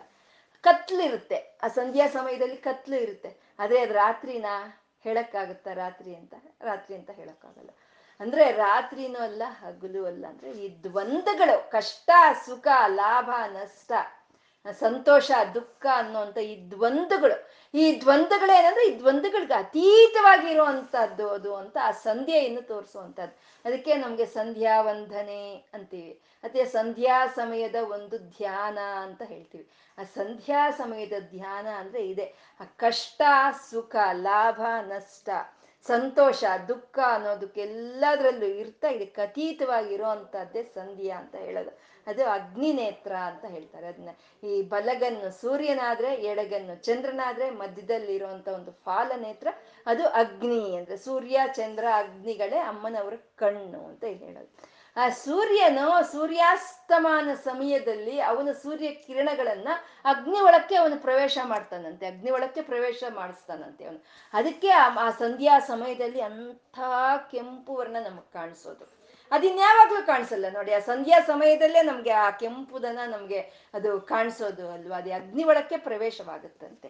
ಹಾಗೆ ಅದು ಅದು ಚಿನ್ನದ ಬಣ್ಣದಲ್ಲಿ, ಕೆಂಪು ಬಣ್ಣದಲ್ಲಿ ಇದೆ ಅಂತ ಹೇಳ್ತಾ ಇದ್ದಾರೆ. ದರದಲಿತ ಹೇಮಾಂಬುಜ ರುಚಿ. ಅದು ಸಮಾಧತ್ತೆ ಸಂಧ್ಯಾ ಅದು ಸಂಧ್ಯೆಯನ್ನು ತರ್ತಾ ಇದೆ ಅಂತ. ಅಂದ್ರೆ ಮೂರು ಕಣ್ಣಿನ ಅಮ್ಮ, ಮೂರು ರಾತ್ರಿ ಹಗಲು ಸಂಧ್ಯೆ ಅನ್ನೋದನ್ನ ತರ್ತಾ ಇದ್ದಾಳೆ ಅಂತ. ಇದು ಅಮ್ಮನವರ ಕಣ್ಣುಗಳು ಇದು ಸಾಕ್ಷಿ ಅಂತ ಹೇಳ್ಕೊಂಡ್ವಿ. ಸಾಕ್ಷಿ ನಾವೇನೇನ್ ಮಾಡ್ತಾ ಇದೀವೋ ಎಲ್ಲ ನೋಡ್ತಾ ಇರೋವಂಥ ಅಮ್ಮ. ವಿಶ್ವಸಾಕ್ಷಿಣಿ ಅಂತ ಹೇಳ್ಕೊಂಡಿದೀವಲ್ವ? ನಾವೇನೇನ್ ಮಾಡ್ತೀವೋ ಎಲ್ಲ ನೋಡ್ತಾ ಇರೋ ಅಂತ ಅಮ್ಮ. ಈ ಮೂರು ಕಣ್ಣುಗಳು ಈ ಸಾಕ್ಷಿಯಾಗಿರೋ ಅಂತದ್ದಂತೆ. ಯಾಕೆ ಅಂದ್ರೆ ನಮ್ಗೆ ಅವಸ್ಥೆಗಳು ಅನ್ನೋದು ಮೂರು ಅವಸ್ಥೆಗಳು. ಅಂದ್ರೆ ಜಾಗೃತ್, ಸ್ವಪ್ನ, ಸುಷುಪ್ತಿ. ಜಾಗೃತ್ ಜಾಗೃತವಾಗಿರೋದು ಅಂದ್ರೆ ಬೆಳಗ್ಗೆ ಹೊತ್ತು ಬೆಳಗ್ಗೆ ಹೊತ್ತು ಇರ್ತೀವಿ. ನಮ್ಮ, ಆ ಬೆಳಗಿನ ಹೊತ್ತು ನಮ್ಮ ಕೆಲಸಗಳನ್ನ ನಾವು ಮಾಡ್ತಾ ಇರ್ತೀವಿ. ಆವಾಗ ನಮ್ಮ ಶರೀರ, ನಮ್ಮ ಇಂದ್ರಿಯಗಳು, ನಮ್ಮ ಮನಸ್ಸು ಎಲ್ಲ ಕೆಲಸ ಮಾಡುತ್ತೆ. ಎಲ್ಲ ಕೆಲಸ ಮಾಡುತ್ತೆ. ಆವಾಗ ಇರೋಂಥ ನಮ್ಮ ಆತ್ಮ ಚೈತನ್ಯವನ್ನ ನಾವು ವಿಶ್ವ ಅಂತ ಕರಿತೀವಿ. ವಿಶ್ವ ರೂಪಾ ಜಾಗರಣಿ ಸ್ವಪಂತಿ ತೈಜಸಾತ್ಮಿಕ, ಸೂಕ್ತ ಪ್ರಾಜ್ಞಾತ್ಮಿಕ ಅಂತ ಹೇಳ್ಕೊಂಡಿದ್ದೀವಲ್ವ? ಆ ಜಾಗೃತ ಅವಸ್ಥೆಯಲ್ಲಿ ಇರೋಂಥ ಆತ್ಮ ಚೈತನ್ಯವನ್ನ ನಾವು ವಿಶ್ವ ಅಂತ ಕರಿತೀವಿ. ಬೆಳಗ್ಗೆಯಿಂದ ಕೆಲಸ ಮಾಡಿದ್ವಿ. ಎಲ್ಲ ಸೋತೋದ್ವಿ. ಮಲ್ಕೋಬೇಕು, ಮಲ್ಕೊಳ್ತೀವಿ. ಮಲ್ಕೊಂಡ ತಕ್ಷಣ ನಮ್ಮ ಕನಸುಗಳು ಶುರು ಆಗೋಗುತ್ತೆ ಆ ಕನಸುಗಳು ಅವಾಗ ಶರೀರ, ಶ ಇಂದ್ರಿಯಗಳು ವಿಶ್ರಾಂತಿ ಪಡೆಯುತ್ತೆ. ಆದ್ರೆ ಮನಸ್ಸು ವಿಶ್ರಾಂತಿ ಪಡೆಯಲ್ಲ. ಈ ಜಾಗೃತ ಅವಸ್ಥೆಯಲ್ಲಿ ಇರೋಂಥ ಒಂದು ಎಲ್ಲ ಅನುಭವಗಳನ್ನ ತಗೊಂಡು ಆ ಮನಸ್ಸು ತನ್ನಕ್ಕೆ ತಾನೇ ಆ ದೃಶ್ಯಗಳನ್ನ ತಯಾರು ಮಾಡ್ಕೊಳುತ್ತೆ ಆವಾಗ್ಲೂ ನಮ್ಮ ಆತ್ಮ ಚೈತನ್ಯ ಅನ್ನೋದಲ್ಲಿ ಇರುತ್ತೆ ಅಲ್ವಾ? ಆ ಆತ್ಮ ಚೈತನ್ಯದ ಹೆಸರೇ ತೈಜಸ ಅಂತ ಹೇಳೋದು. ತೈಜಸ. ಅದನ್ನ ಅದ್ರ ಹೆಸರು ತೈಜಸ. ವಿಶ್ವರೂಪ, ಜಾಗರಣಿ, ಸ್ವಪಂತಿ, ತೈಜಸಾತ್ಮಿಕ ಅಂತ. ಅದು ತೈಜಸ ಅಂತ ಹೇಳೋದು. ಇವಾಗ ಇದು ನಿದ್ದೆನಾ ಅಥವಾ ಜಾಗೃತಿನ? ನಿದ್ದೆನ ಎಲ್ಲ ಇದು ಜಾಗೃತಿ ಅಂದ್ರೆ ಇದೇ ಸಂಧ್ಯಾ ಅಂತ ಹೇಳೋದು. ಈ ಸ್ವಪ್ನವೇ ಸಂಧ್ಯಾ ಅಂತ ಹೇಳೋದು. ಅದಕ್ಕೆ ಇದನ್ನ ತೈಜಸಾತ್ಮಿಕ ಅಂತ ಇದೆ. ತೈಜಸ ಅಂದ್ರೆ ಅಗ್ನಿ ಅಂತ, ಇದು ಅಗ್ನಿ ಕಣ್ಣು ಅಂತ ಹೇಳೋ ಅಂತದ್ದು ಮತ್ತೆ ಸ್ವಲ್ಪ ಹೊತ್ತು ನಮ್ಗೆ ಸುಷುಪ್ತಿ, ಚೆನ್ನಾಗಿ ಒಳ್ಳೆ ನಿದ್ದೆನೂ ಬರುತ್ತೆ. ನಮ್ಗೇನು ಬರ್ದಲೇ ಇರೋದಿಲ್ಲ. ಒಳ್ಳೆ ನಿದ್ದೆ ಬರುತ್ತೆ. ಆ ಒಳ್ಳೆ ನಿದ್ದೆಯಲ್ಲಿ ಈ ಶರೀರ ವಿಶ್ರಾಂತಿ, ಮನಸ್ಸು ವಿಶ್ರಾಂತಿ, ಈ ಇಂದ್ರಿಯಗಳು ಎಲ್ಲ ವಿಶ್ರಾಂತಿ. ಅವಾಗ ಆತ್ಮ ಒಂದೇ ಯಾವ ವಿಷಯಗಳ ಜೊತೆನೋ, ಯಾವ ಸಂಗಡವೂ ಇಲ್ದರೆ ಆತ್ಮ ಒಂದೇ ತನ್ನದೇ ಆದ ತನ್ನ ಒಂದು ಆನಂದದಲ್ಲಿ ತೇಲಾಡ್ತಾ ಇರುತ್ತಂತೆ. ಅದ್ನೇ ಪ್ರಾಜ್ಞ ಅಂತ ಹೇಳೋದು. ಈ ಜಾಗೃತ್ ಈ ಈ ಪ್ರಾಜ್ಞ ಅಂತ ಹೇಳೋದು ಅಂದ್ರೆ ಅದೇ ನಮ್ಮ ಸಹಜವಾದಂತ ಒಂದು ಸ್ಥಿತಿ, ನಿಜವಾದಂತ ಸ್ಥಿತಿ ಅಂತ ಹೇಳೋದು. ಆ ಪ್ರಾಜ್ಞ ನಮ್ಗೆ ಈ ಮೈ ಮೇಲೆ ನಮ್ಗೆ ಯಾವುದೋ ಒಂದು ಪ್ರಜ್ಞೆ ಅನ್ನೋದು ಇರೋದಿಲ್ಲ. ಆದ್ರೂ ಆವಾಗ್ಲೂ ನಮ್ಗೆ ಆ ಪ್ರಾಜ್ಞ ಇರುತ್ತೆ, ಆತ್ಮರೂಪದಲ್ಲಿ ಆತ್ಮ ಚೈತನ್ಯ ಅನ್ನೋದು ಇರುತ್ತೆ. ಅಂದ್ರೆ ನಾವು ಎದ್ದಿರ್ಬೇಕಾದ್ರೆ ನಿದ್ದೆಯಲ್ಲೂ ಮಲ್ಕೊಂಡಿದ್ದಾಗ್ಲೂ ನಮ್ಮ ಸಾಕ್ಷೀಭೂತವಾಗಿ ನೋಡ್ತಾ ಇರೋವಂಥ ಆ ಚೈತನ್ಯವೇ ಅದೇ ಸೂರ್ಯ, ಚಂದ್ರ ಮತ್ತೆ ಅಗ್ನಿ ಅಂತ ಹೇಳೋದು. ಅದೇ ಹಗಲು, ರಾತ್ರಿ, ಸಂಧಿ ಅಂತ ಹೇಳೋದು. ಹಾಗೆ ಅಮ್ಮನವರ ಸೂರ್ಯ, ಚಂದ್ರ, ಅಗ್ನಿಯಾಗಿ ಆ ಹಗಲನ್ನು ತರ್ತಾ, ರಾತ್ರಿಯನ್ನು ತರ್ತಾ ಸಂಧ್ಯೆಯನ್ನು ತರ್ತಾ ಇರೋ ಅಂಥದ್ದು. ಹಾಗೆ ಅಮ್ಮ, ಮೂರು ಕಣ್ಣಿನ ಅಮ್ಮ, ಕಾಮಾಕ್ಷಿ, ಆ ಸೂರ್ಯ, ಚಂದ್ರ, ಅಗ್ನಿ ರೂಪದಲ್ಲಿ ನಮ್ಮನ್ನು ಸದಾ ಕಾಲ ನಮ್ಮನ್ನು ನೋಡ್ತಾ, ನಮಗೆ ಸಾಕ್ಷಿಭೂತಿವಾಗಿರುವಂತ ಆ ಕಾಮಾಕ್ಷಿ ಅಮ್ಮನವರ ಒಂದು, ಆ ಸೌಂದರ್ಯವನ್ನು ನಾವು ಪಡ್ಕೋಬೇಕು ಅಂದ್ರೆ ನಮ್ಗೆ ಈ ಬಾಹ್ಯ ಸೌಂದರ್ಯದಿಂದ ನಮ್ಗೆ ಸಾಧ್ಯ ಆಗೋದಲ್ಲ, ಆ ಪರಬ್ರಹ್ಮಳು ನೀನೇ ಬೇಕು ನನಗೆ ಅಂತ ನಾವು ಸಾಧನೆ ಮಾಡಿದಾಗ ಮಾತ್ರ ನಮಗೆ ಒಂದು ಅರಿವಿಗೆ ಬರೋ ಅಂತ ಆ ಕಾಮಾಕ್ಷಿಯ ಒಂದು ಸೌಂದರ್ಯವನ್ನ ನಾವು ಧ್ಯಾನ ಮಾಡ್ತಾ ಇವತ್ತು ಏನ್ ಹೇಳ್ಕೊಂಡಿದೀವೋ ಎಲ್ಲ ಕಾಮಾಕ್ಷಿಗೆ ಅರ್ಪಣೆ ಮಾಡೋಣ. ಸರ್ವಂ ಶ್ರೀ ಲಲಿತಾರ್ಪಣ ಮಸ್ತು